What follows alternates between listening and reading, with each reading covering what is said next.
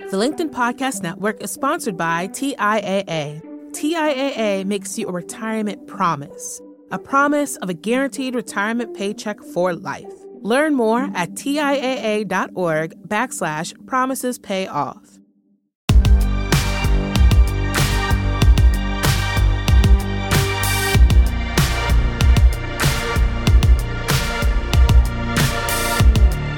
Hello and welcome to the Big Technology Podcast, a show for cool headed, nuanced conversation of the tech world and beyond. Joining us today is Sridhar Ramaswamy, the former head of ads and commerce at Google, who is building a new ads free search engine called Neeva. Neeva is one of the most interesting startups on the market today. It's raised $77.5 million and is going after a tech giant's bread and butter. That tech giant, of course, is Google, Sridhar's former employee, employer. Sridhar is also someone I've wanted to speak with for quite some time, and I'm so glad he agreed to come on with us today. Sridhar, welcome to the show. Alex, super excited to chat with you. Love your writing, love your podcast. Glad to be here. Really appreciate it. Uh, you are running one of the most fascinating companies in Silicon Valley today. Uh, and of course, your background makes it all the more interesting. So we'll just go through that. Uh, but before we get to Neeva, I figure we start with the news. So this week, uh, or over the past week or so, uh, the tech giants have had all of, almost all of them have had blowout earnings. I think Microsoft beat projections, but not by enough. So the stock went down, which just goes to show you how much Wall Street is expecting from these companies. And Google, where you used to work, or I guess they call it Alphabet now, uh, it had $31.9 billion in search ad sales last quarter alone and that's a jump up from 24.5 billion in Q1 2020. YouTube had ad sales that were up 49% uh, to $6 billion in Q1. Uh, so, uh, my question for you is how long can this keep up? So, to me, that's one of the fascinating things today. At one level, the year on year comparisons are um, a bit wonky because last year clearly um, was a COVID. very tough year. Um, and so, you know, the comparison is always um, um easier now than what it was clearly uh, last year. Um, but uh, I think they're also benefiting from the increased shift to everything being online that we are collectively going through. Um, so I think the growth rate doesn't surprise me. Uh, but in some sense, I think it also uh, sets up sort of the the next steps um, uh, in these trends.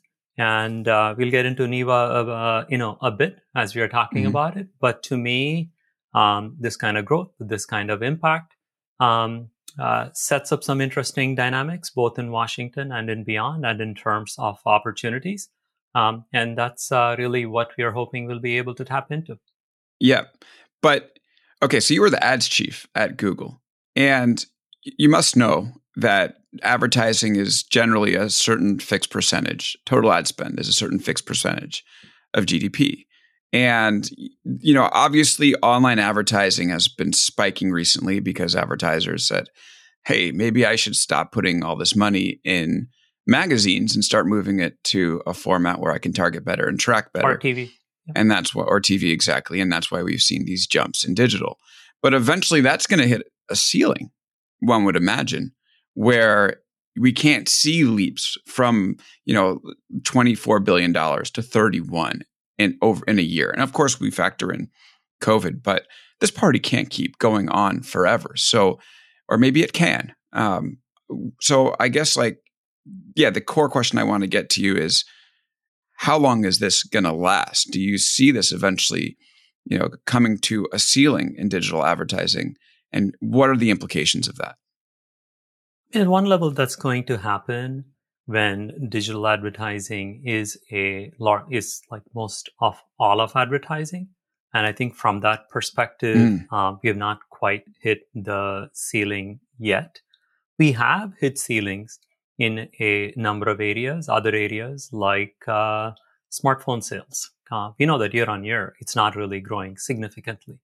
Um, and so there are other changes. I think it's just that the move to online advertising is part of the way there. So I would say there is some, you know, some more space um, over there. Uh, but uh, all of these converge to the level of GDP growth, which all of us know is nowhere close to that. Mm-hmm. Yeah, like eventually Facebook and Google, those numbers are going to have to slow down. Mm-hmm. Mm-hmm. And then I wonder what they end up doing to try to keep finding growth, or do they just tell Wall Street that, hey, look, we are what we are, and we've we've gobbled up as much as we can get. Enjoy the margins. There's definitely that, and margin always gives you enormous amount of uh, of power. Um, I think this is actually a nice point at which to talk about sort of Neeva and why Neeva. Yeah, um, I mean you're going in point. the yeah. opposite direction. Well, search no is the largest untapped sort of consumer market. It's already 150 billion dollars, and to your point, still growing. Um, you know, digital marketing still growing at 20%. That's driven by the fact that it has not caught up with like total ad spend. Um, to me, what is super interesting is that there has never been uh, in the history of business a company that has commanded 90 plus market share in a market that's like 100 plus billion dollars. Which Google's doing now. Yeah. These companies mm-hmm. have always gotten into trouble, abused power in some way, or the clients want out, or consumers want choice. There's never been a company in the history of the world like this. And um, and if you look at previous cases of what has disrupted them, it is typically a subscription play. You look mm. back, what did HBO do to a Time Warner? Or what did Netflix do to ad supported television?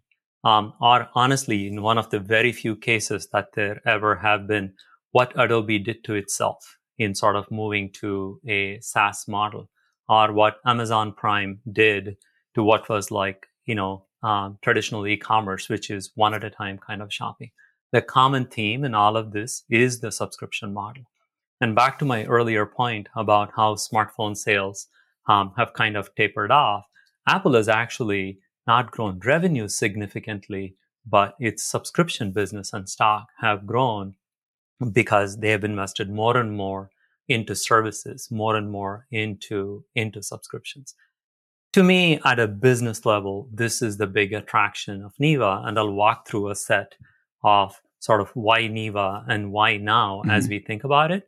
Um, but part of what is exciting from a business perspective about, about Neeva is even if we were to get, call it 2% of market share, it is going to command like significantly um, more uh, in terms of things like capitalization if you are to look at comparable examples from you know the companies that I mentioned before, like a Netflix, like an Amazon, like uh, um, like like HBO. So we think that you know this is a great point for Neeva. Um, and there are a set of reasons for why, you know, why us. Yeah. And before we jump into that, let's just set the stage. Yep. So Neeva is a subscription based search engine. That's right. That's right. No ads. Yeah, Neeva is informed by both uh, product principles and by business principles, um, and to a certain extent, in my mind, reflects um, a place in our cultural history. What I mean by that is the ads model has clearly worked for all of these companies, um, but the ads model has always gotten disrupted, and I know from both personal experience and the enormous amount of like user studies and so on that we have done that there is resentment about it. So we wanted to create Neeva as a product that catered only to customers that was actually very, very strict and open about things like not having ads in it. Um, it's a consequence of the business model, but to us, subscri- subscription search was the way to create a superior product and having really squeaky clean business principles not just around no ads, but also around things like no affiliate links ever, no data getting packaged and sold ever, um, being privacy first. All of those are consequences of the model where we say we want to create the best product for you. So the idea is people will pay you a monthly fee and be able to search on your search engine and they won't get served ads. They won't get their data collected. They won't end up I guess, going to uh, links that will end up getting the search engine more money uh, when it ends up, you know, being packaged in the search results, and that's going to be worth something to consumers. How, how much? I, I have a, two questions for you about that before we jump, go go deeper into this. How much do you think you can charge? And also, um, do you do you think that this could be something that ends up going mass market? You know, for Netflix, like I end up, uh, you know, paying what eight dollars a month to get access to their content library. Um, Google search works pretty well, and most people are cool with the ads. In fact, I think most people have a pretty favorable opinion of Google. So, is this is your product going to be sort of a niche luxury product, privacy for the rich, or do you think that it can be something that will appeal to the masses? And and what makes you and if if so, what makes you feel that? Uh, first, our aspiration is to be a product that everybody will want, um, and uh, you know, to us being able to create a product that delivers clear value um, was very very important, which is why we set both the the, the fundamental model as well as the other product principles that came as a result of it. Um, the uh, counterpoint to your thoughts about ads on Google being okay is that, you know, our society, like on every other issue, is layered. There are some set of people that just say, I'll scroll by. It's not a big deal. Um, there are others that ask themselves, wait, why do I need this? Why do I not get the best results right on top where I'm going to consume them? Um, and for a lot of our users on our own data, um, for example, search is something that people do like a dozen times a day. There are not many things that people go back to time and time and time again. Um, I picked search as the point at which to launch a new kind of service was, uh, and that's because both Vivek, my co-founder, and I thought that it is the ultimate aggregator of intent. Whether it is you just looking for a weather, um, are looking for the answer to a complicated financial problem in your life that you want to solve, or something, you know, something super personal and awkward, like, you know, a friend of, friend of mine told me, um, I searched for how to be a good mom to a three year old because my three year old wouldn't stop crying. Um, she's like, yeah. Sridhar, why would I ever want that to get packaged up and sold up for advertising? So we think of ourselves as creating a daily use product without any worries, without any gotchas. And we think it's, it is a daily use product and people use it often enough. So we think that we will be able to price this at a point where lots of people um, will get value from it, will get, um, you know, will pay for it. And much of the early reviews that we get on the product, by the way, somewhat to our surprise, um, are things like, wow, this is such a relaxing, clutter free um, experience. Um, mm. This, I actually feel good about the fact that ads are not chasing me around, that what I do is my business. So I think more people um, than we think are going to find the product desirable. Pretty much not a day goes by without someone telling me, you know, we are in the prepaid payment phase. You don't pay for Neeva. You just get to, you just get to try it while we make the product better. Um, but pretty much every day, someone either wants to invest in my company, like without my asking, they send me an email saying, I love your company. Can I invest in it? mm-hmm. or they're like, hey, can I pay for the product? Um, so we feel pretty good about where we are. Yeah, I've tried it. I've enjoyed it. And it is interesting. I think that I switched my default in Chrome to Neeva. And we can talk about that in a bit because yep. that's sort of the source of antitrust. But let's put a pin in that for a moment. Um, but yeah, it is interesting how when you switch your search engines, you start to see how often you search. And it is a real stark contrast uh, when mm-hmm. you're searching on a search engine without ads. Uh, Scott Galloway, uh, who wrote The Four and uh, will be on the show in a couple of weeks, uh, he compares Google to God. Like it used to be, you would ask God, I don't know if you heard this before, you'd ask God, when will my sick kid be healed? And now you type it into Google, you type in the symptoms and you look at the average recovery time. And it's like, wait a second, uh, why is an advertiser? Why why is this data going to an advertiser as well? I'm talking to God here, not to, I don't know, Kleenex. Actually, you raise an important point. You know something? The ad supported model, even for queries like that, tends to favor high engagement sites that have figured out how to get your attention and how to cram a lot of ads. Um, you know, in fact, I joke to people that anytime I uh, do a medical query and go to a medical health site, generally my conclusion is like, I have a serious problem and I'm dying. Oh my God. I went to um, WebMD a little while ago and I was for scratchy throat. And WebMD is like, well, you may just have the common cold or you might have Ebola. I'm like, wait a second. That's a heck and of a range, why? guys. Do you know why? why? It gets you to click. It's yeah. the same as clickbait. Mm. You put a bunch of these, and by the way, all of this happens without anyone designing it to be so. You're like, okay, what is the highest likely uh, click through after the cold thing? There's an algorithm that sits there and says, if I put Ebola, if I put something else that is super serious, Alex is going to click on it and go. And there's another chance to show one more ad in front of Alex. It's the system that is working as it is designed. And even on those queries, the kind of features we think about are, hey, how do we surface government website? How do we surface high authority websites and not the ones that are chasing after clicks? Uh, you you know this better than me. You're running as a Google. Isn't the purpose of Google to sort of you know get you useful results so you just keep coming back?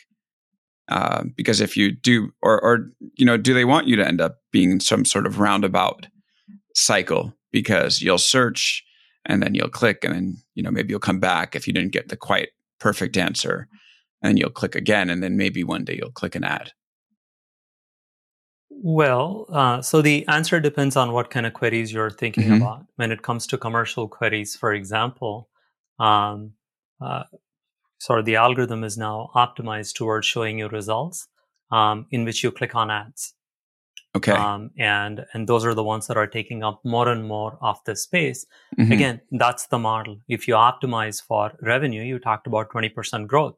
Um, you know, mm-hmm. one of the ways in which you get that growth is by taking that extra line. Um, and uh, you know, search ads over the years have gone from taking 3% of the result on the page to 10%, 20%. I joke to people if you search on a place like yahoo.com, pretty much even on a large screen you only you only see ads um, and so there is now this very strong incentive to show you results that are that are ads and ads in some sense um, in a very strong sense um, are a conflict of interest for the search engine. Should they show you an ad or should they show you the best result? Um, and over time you know the answer is more and more ads. Um, right. It'll okay. surprise you to know that one of the biggest feature asks that we have are things like uh, I want to control what retailers I see. I do not want to see big retailers when I search for stuff. I want smaller retailers. I, if I'm looking for clothing, I only want to be shown stores that make a commitment to ethically sourcing their material. Um, so those kinds of features, not showing the top retailer in the country is not an option for an ad-driven search engine. For us, it's a feature we must build because that's what keeps you as a yeah. customer. Right, because that top retailer is going to be a top advertiser for Google. So Google doesn't have the ability to tell somebody who's using Google, hey, maybe you don't want to show this retailer. But you do because you're not beholden to these companies. That's correct. That's right. That's right. That's right. One of the interesting things I saw when I started using the product was that um, you allow people to also tailor the news results they want to see. So I was like, so it's draft uh, weekend uh, for the NFL, and I'm searching. All right, who are the Jets picking and all that stuff, and I put it into Neeva. and now I'm getting to decide. Well, do I want some of like the fan blogs to be the the items that show up when I'm searching, or do I want ESPN? And that immediately struck me as uh, sort of a really cool feature is that I now have some more control in terms of what I'm uh, what I'm seeing when I search, and who who gets to be part of that. Is that intentional? It's 100% intentional. Giving you uh, giving you agency over the search results is one of the things that we focus on a lot. The other features we have built around personalization, being able to bring your personal data into a safe environment where you can search. Lots of us have multiple email accounts, mm-hmm. multiple mm-hmm. like Drive-like accounts. Um, I was talking to someone I think that had nine email accounts that they connected to their Neeva account because they were like, yeah, how am I going to search through all of them? Um, so things like personalization, giving you agency is very much a core part of the product. And in some ways, um, you know, we're impatient about the tech that we have to build uh, because we want to be able to support things like this more and uh, more and more. And especially with news, by the way, we also realize that this is um, uh, uh you know, we worry about things like filter bubbles. We have ideas for how we present different perspectives. Uh, so in this particular case, for example, um, in a in a couple of months, I want to be able to come back to you and say, "Hey, Alex, would you actually, you know, you're a, a you're a public personality. Would you be open to having your news preferences be available to any Neeva user so they can see the world the way you see it?" Wow. um, oh, you that's know, interesting. it's just a bunch of preferences. Yeah. Um, and so we are like, I often have diametrically opposite viewpoints on my screen. I like looking at CNN on one side and Fox News on the other side and going, this is the same country. This is my country. Let's see what's here. Mhm. Um, and to be able to do things like that. But it sort of goes back to this thing of you have choice and we should make it possible for you to exercise choice in different ways. Yeah, I was going to ask you the filter bubble question, but you sort of preempted me. But um, yeah, if that that's so such an interesting point about being able to give people control over their search experience, because you can, of course, you know, this the most fundamental or basic layer of this is pick your uh, pick your retailers you want to see, or pick your um, news or news sites. But then, yeah, one level deeper than that is starting to pick, you know, viewpoints or, you know, do you want the, you know, 360 view or do you just want the left or the right view? Or do you want a particular person's view? We relate to Yes. people. We don't relate to abstract Right. concepts. So you want to see the world that Alex does or a David Brooks? To me, that's like super cool. Yeah. And again, you know, we are a signed in product. Um, we are a subscription product. You know, Mhm. I'm not ashamed of either of these. I believe sort of capitalism should enable great products at scale. So I don't think of ourselves as creating somehow this elitist premium product. It's a great product. Of course, you pay for it. Um, but that makes the product better. That allows us to serve you better. Um, and uh, along the way, we want to be able to build the features that make the product your own. Totally. And none of this stuff could happen, well, ostensibly. Well, you were there, so I'll just ask you could any of this stuff happen at Google? Because, you know, I, I imagine Google like allowing people to customize their, the publishers that they get or, you know, making uh, decisions about what type of publications to show. What obviously, we just went over which type of commerce vendors. That's a little bit more tricky than if you don't have advertisers. Google can do anything. You know, it's an enormously powerful, enormously successful company. Yeah. Um, but when people ask me, why did you not want to do this within Google? Um, the answer is that sometimes principles have to be thought over from the ground up. And a successful company is necessarily and correctly hesitant about what it sees as heretical ideas. And so this is the reason why I felt it was really important that we, that I pressed the reset button in my life and Vivek and I pressed the reset button when it came to how did we want to imagine search um, as being. As you point out, some things are easy, um, but will Google ever really want to create like you know a completely ads-free product in which you can customize everything? I said they can do everything, um, but at this point um, in their history with all the antitrust stuff, it is also going to look you know uh, very odd if they were to do that right now. But I think this is one of those classic cases where uh, success uh, hinges on a set of parameters that are going to become hard to change, especially after you achieve what 120 billion dollars of success. That's a lot of dollars speaking here. Yeah, and when you talk about heretical ideas, that's what you're doing. It would be heretical to bring this up inside Google. it's just or- hard. Yeah. It's hard. I've done many of these things before. Um, Mhm. Even the move that we made to have desktop and mobile advertising be a single concept. You know, we call this enhanced campaigns. This was Mhm. like 2013, 2014. inside Google. Yeah, inside Google. And this is just so hard to pull off because you have people that are wedded to one way of doing things. I was also the exec that was in charge of uh, making all of the shopping property into a paid property. So I've gone through these changes, but some changes are extra super hard. yeah. Okay, I I do want to um, hear a little bit more about your personal story, and uh, I'm especially intrigued how the guy who runs ads and commerce at Google all of a sudden decides that he, you know, after helping build this business, decides that he wants to build the exact opposite or something heretical. Uh, let's do that after the break. I feel like that's a a good cliffhanger for us. We'll hear from our sponsors and come back right after this. The LinkedIn Podcast Network is sponsored by TIAA. In the last 100 years, we've seen financial markets swing, new currencies come and go, decades of savings lost in days, all showing that a retirement plan without a guarantee, quite simply, isn't enough. So, more than a retirement plan, TIAA makes you a retirement promise a promise of a guaranteed retirement paycheck for life, a promise that pays off. Learn more at TIAA.org backslash promises pay off. From the minds of visionaries to the desks of disruptors, I'm Lars Schmidt, host of the Redefining Work podcast.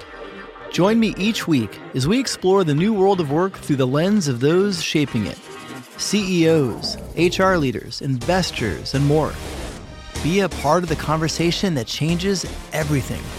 Subscribe to Redefining Work today. And we're back here for the second half of the Big Technology podcast. We have a great guest, Sridhar Ramaswamy, who is, is here. Uh, ran the Google Ads business, Google Commerce business, and is now building an ads free, privacy focused, something you can tailor search engine called Neeva.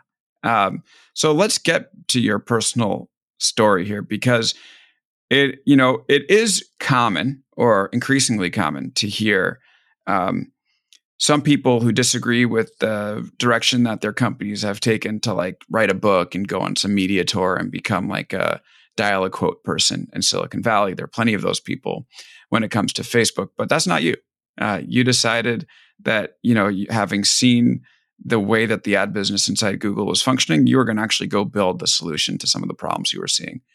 So, how did that happen? Where, does do you one day wake up and say, "Wait a second, all this ad stuff we've been building in, inside Google has all the wrong incentives. I got to get out of here and and find a way to solve this." Did you bring it up in, internally? What happened?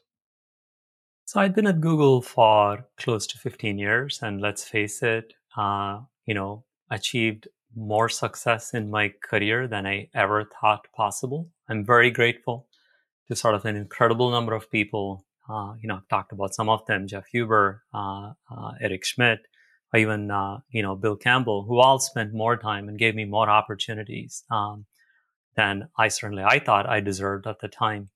And uh, so it was a great career. But coming up on 15 years at Google, there was a part of me that just wanted out. I was just like, it's a very busy, very stressful job. I just wanted to start over. I like small teams. Um, I like creating things. Uh, you know, I'm a, I'm a, I'm a reform. I'm an academic. I used to work at Bell Labs out on the East Coast. Uh, to me, principles are important. I did not like where the ads ecosystem had brought us. Um, you know, where uh, you know big companies were tracking everything that we were doing doing remarketing ads. There's like a relentlessness about how they work that i did not I, I did not like. So i knew i didn't want to work on ads as i was getting to the end of my career. Um, but Neeva really came after i left um, and then lots of conversations with my co-founder vivek about what it is that we wanted to do. And we came to the conclusion that we love the problem but we wanted a very different way of thinking about it. Uh, so, uh, you know, Neeva, the search engine, is a back to basics look in so many different levels at this problem of search. We are like, search is a very deeply personal utility. It's something that you and I do a dozen times a day without thinking about it. Um, it uh, drives everything from our need for information um, to stuff that we want to know that's going on outside in uh, in the world uh, to sort of our deepest fears. Um, and so we wanted to create truly a product that served you as a customer. That's when the subscription business model came about. And this, allowing of ads is sort of more a reaction to what I saw as a lot of companies essentially saying they wanted no limits whatsoever to the number of products that they created or the ways in which they decided they needed to make money. So uh, a lot of the, you're completely ads free um, we will not show affiliate links. We will never sell your data or a or an exercise in self-restraint. We are like we can create a great company that focuses on creating a single product that's going to work great for you. I'm not an anti-ads person. I think uh, ads as a supporter of monetization, especially, is a fine concept. But when you're talking about a search engine that literally puts ads before you can get to the results that you want, Um, we just don't think that that's a model that works well in the long term. And that's sort of how Neeva was informed. And again, I have nothing against the people that, mm-hmm. you know, either the company or the people that I have worked with. Um, but I do think when it comes to really important problems like search, um, it's fine for there to be alternate views. And it's also fine for someone like me to change my mind about this kind of a model and say, you know, there is a better, better model. There is a better way to do innovation. There is a better way to create value for a lot of people. No doubt. And, and no penalties here. Big Technology Podcast. Uh, we like to hear alternative views for sure. In terms of your personal journey, though, um, you know, we talked a little bit about how ads have started to fill up more and more of the Google page. This happened under, you know, the group My watch. you were running. So what was the moment was there a moment did you was it uh, did it happen slowly where you started to say maybe this isn't the right way to do search or did it kind of happen all at once you know my own personal journey to Neeva happened over several phases as you correctly point out and most certainly i'm not disavowing that part yeah um, i was the exec in charge of many um, of the increases in ad load there was an expectation of a certain amount of growth. There were a set of techniques that were available for how you increased growth. You're always very thoughtful about the trade-offs implied by growth. Um, and, uh, and there came a certain point in time where when it came to the overall ad ecosystem, I said, I didn't want to be working on that anymore. I'm an accidental ads person. Um, I had nothing to do with yeah. ads before I joined Google. I joke to people, my first boss found the word database in my resume and sent me to work on the ad system. That was like the reason why I worked on ads for 15 years. Um, and so I'm like, hey, I'm a computer scientist. I'm a tinkerer. I just want out. I'm going to start over. Um, but this idea of Neeva sort of came later. You're like, we love the problem with a different model. It can be a powerful differentiator. And along the way, I actually learned more and more what's the power of a subscription business? Um, I started the subscription business initially as this is the best way to provide alignment between you, the customer, um, and us, the provider. But then you learn all of these other qualities that they bring. Everything from 100% of your team is focused on creating the product. If you look at the math of how Google works, a vanishing fraction of people work on Google search. Hmm. And you think like, how can that be? But that's the reality the size of the Google Ads team and the Google Ads product team dwarfs that of the search team. The ads team is bigger than the search team. 100%. Wild. And if you take the ads business team and the ads product and engineering teams, they're way larger than the search team. Um, mm. And so you have all of these like dynamics that play over the course of 10 years. Um, and this is part of the reason why I said, hey, a product in which 100% of the people in your team can focus on the core value that you want to deliver. That's like, oh, that's a good deal. Um, and uh, we are lucky. You know, first of all, uh, I'm lucky to have Vivek work with me. He's, uh, he ran YouTube ads, the one that you mentioned earlier, made over six billion dollars a quarter. Um, yeah, he ran the team. And his last name, uh, Vivek Raghunathan. Mm-hmm. Yeah, um, and yeah. so he was the exec in charge of uh, of of of that team. Um, and uh, we are also fortunate to have a number of other amazing computer scientists um, and thinkers that are part of our team. Everybody from Udi uh, Manber, who used to run search at Google, Bill Coden also ran search. He's uh, he's on our board, um, and uh, Darin Fisher, who was one of the early architects of Chrome. So we have an amazing team um, that are all driven by this passion to create a yeah. truly better search product. What does it What does it say about Google that all these people, sort of uh, foundational to its business and its search algorithm, are now uh, have have now gone rogue and are trying to build the antidote to the problems? And so we think of us as a counterpoint to ad driven search. Um, yeah. It's not a sort of, you know, it's not any kind of duel. Just like nobody talks. But it is. I don't it's think, a duel in some in some ways, for sure. Um, we think there's plenty of space for both yeah, the companies the market's large. Um, to exist. Sorry, the market is large. I mean, what what's your sense of the market? Well, you said it's 150 billion. It's 150 billion dollars in ads um, alone. In ads and alone. then if you add a subscription, maybe you get a chunk of that. Capture a and, chunk of and that. And it's driving trillions of dollars of commerce underneath overall. Yeah. And I know you say it's not a duel, but what goes through your head before you say, "Hey, okay, we're gonna we're gonna go do this"? Uh, you know, obviously, people are going to look at it as competitive to your old employer. Did you worry about relationships there, or um, you know how it might be received, and what has the feedback been from your former colleagues? You know, I obviously do worry about it. I have a mm-hmm. lot of close relationships with a lot of people at uh, Google. Um, and I would roughly say that feedback falls into two buckets. One set of people that go like, yeah, we understand why you're doing this and why you didn't think you could do this within Google.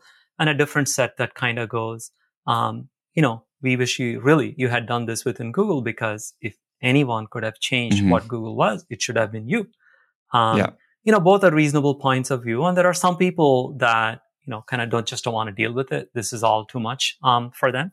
Um, and I respect those points of view, but at some level, one has to be driven by what one sees is, uh, you know, is the right long-term outcome. I personally do not think of ad-supported free products as being good for consumers, um, good for our country in the long term, um, because it is very hard for them to stay true to what you and I want as users and as customers of these, um, you know, of, of these products. That conflict of interest is just, is just really, really unavoidable. And the fact of the matter, uh, Alex, is that, um, while at one level the products are free, all the benefits of scale for products like this, they go to the creator of the product. They don't come to mm-hmm. you and me you know, when it comes to Neeva, for example, I talk about charging a subscription of like five to ten dollars at most per month. Um, okay. And as we price. gain scale, I expect that product to actually get cheaper over time. You know what? When you start mm-hmm. with a free product, the product is does not get any freer for you.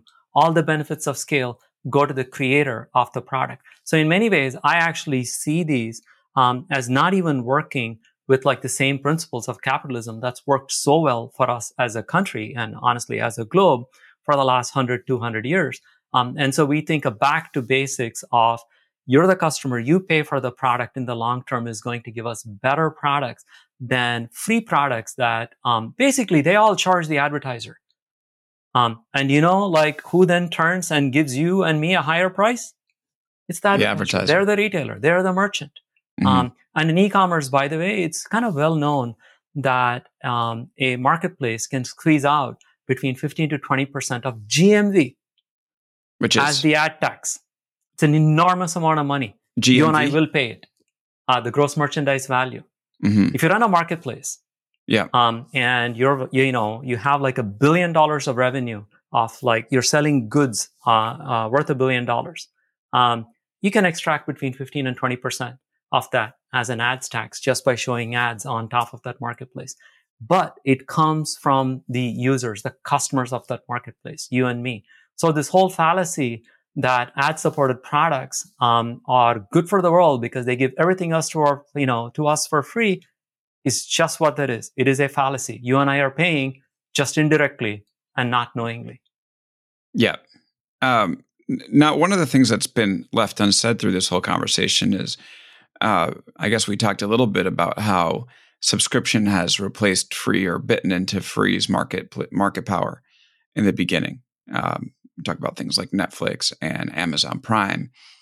Um, the the interesting thing about search ads is they were designed to be these elegant, least invasive type of ads. And I know we talked a little bit about how like we're talking in our health problems, but generally, instead of having to follow you behaviorally through the internet, and look at every search you you uh, every every website you visit and build a profile of you and say this person is you know someone in the market for a car or diet pills or whatever. Um, with search, you just type in your intent. You don't really need to be tracked, and the ad or something that the advertiser goes in and tries to match to your interest, the stuff you type in in the keyword, and then bam, there's a match, and they don't really have to know who you are. In fact, a lot of people would say that Google search ads are the least invasive and least tracking of all ads online. So, yeah, why don't you seize, seize on that a little bit and, and talk about um, whether you think that that's off base? Uh, because out of all the online ads to solve, all the problems with the online ads to solve, like the tracking and stuff like that, doesn't seem to be the first issue. Although we have touched on the fact that it can bias search in some ways or give you less control. Yeah, I mean, first of all, um, there's no limit uh, uh, to how many ads can be shown to you. By the way, it is perfectly legal under current interpretations of antitrust for the entirety of a search result page to only have ads. It's it's it's yeah. perfectly legit.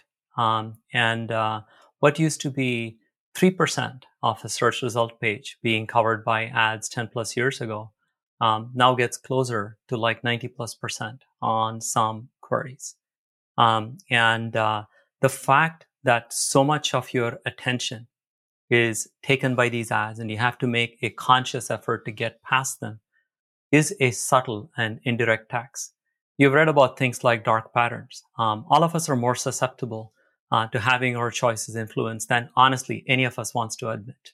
Um, and so, how a choice is present to you, how a choice is presented yeah. to you, um, has a huge influence. And so, the fact that you have to go through reams and reams of mm-hmm. these affects you, even if you think it doesn't affect you. I tell people I am I eat what I keep on the surface on my kitchen.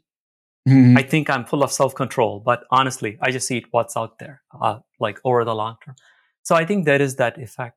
And the other thing to keep in mind is that um, uh, tracking, keeping track of conversions wherever they happen on the internet, having all of the data come back to a Google, come back to a Facebook, is the core part of ads technology. Mm-hmm. Um, and it is then very difficult to then say that this information is not going to be used to serve ads in other places. So again, to give you a concrete example, um, your searches can be used to show you ads on YouTube. Right. They can be used to show you ads on Gmail. Um, and, and so there is really no limit to how information gets used. Um, and this is part of the reason why we are so adamant about having these core principles for Neeva. Your data is yours. We are not going to profit off of the data.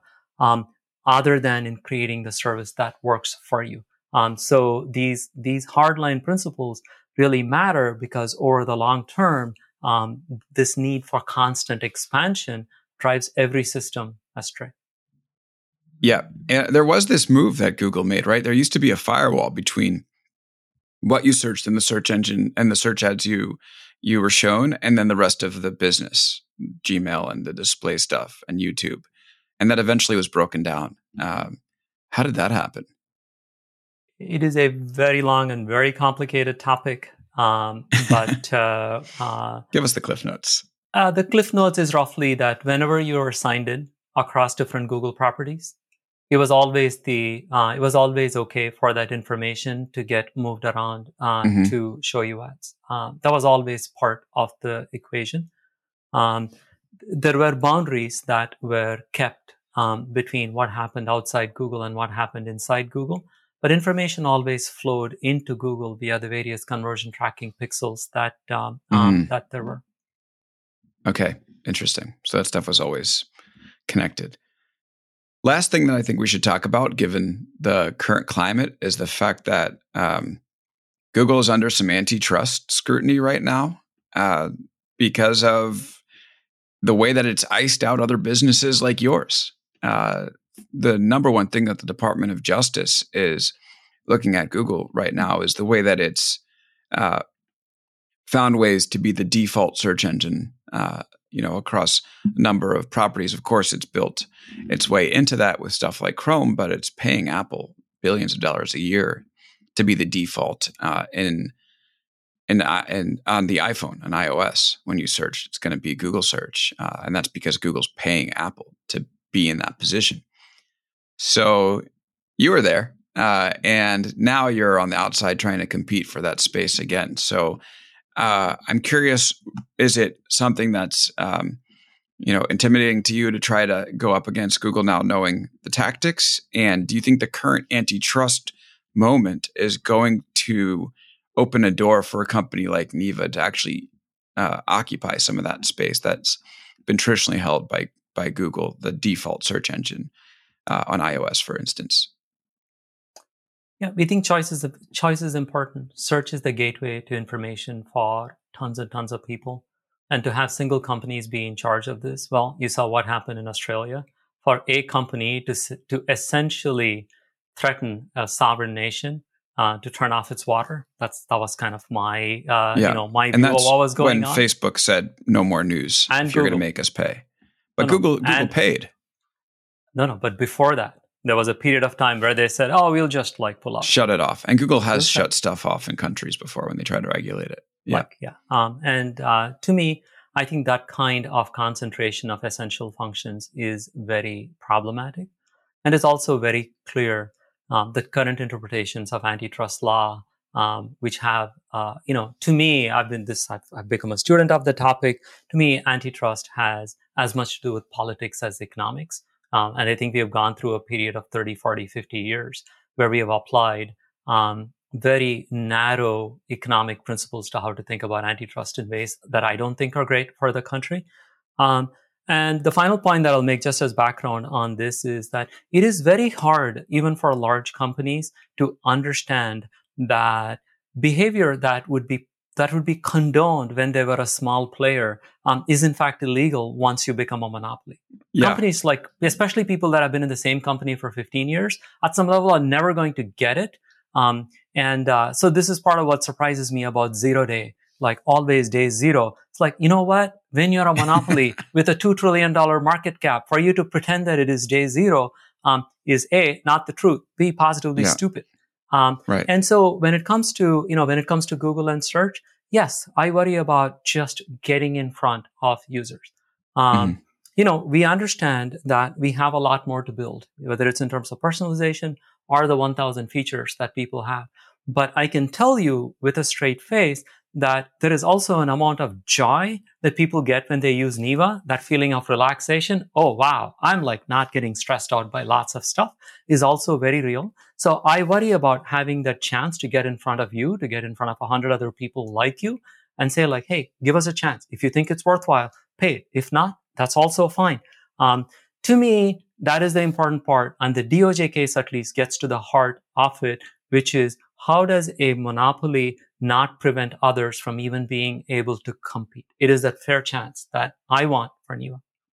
Yeah. I mean, it is interesting. We talked about, about this a little bit on the Land of the Giants series that I was just on with Recode going into the Google history. But like, you know, we asked, is this company a survivalist or is it a monopolist? Because, and oftentimes those uh, two sides blur. You talk about like these companies feeling like, you know, it's zero day or Amazon always day one, Facebook 1% done. Every tech giant has their version of this. And they right. they have faced like Google has faced challenges when it came to like being default when they were a website or then a toolbar that relied entirely on Microsoft to get to people. But yeah, it's at a certain terrifying point, for us to do that today when Chrome keeps popping up warnings that says, "Hey, do you want to change your default back?"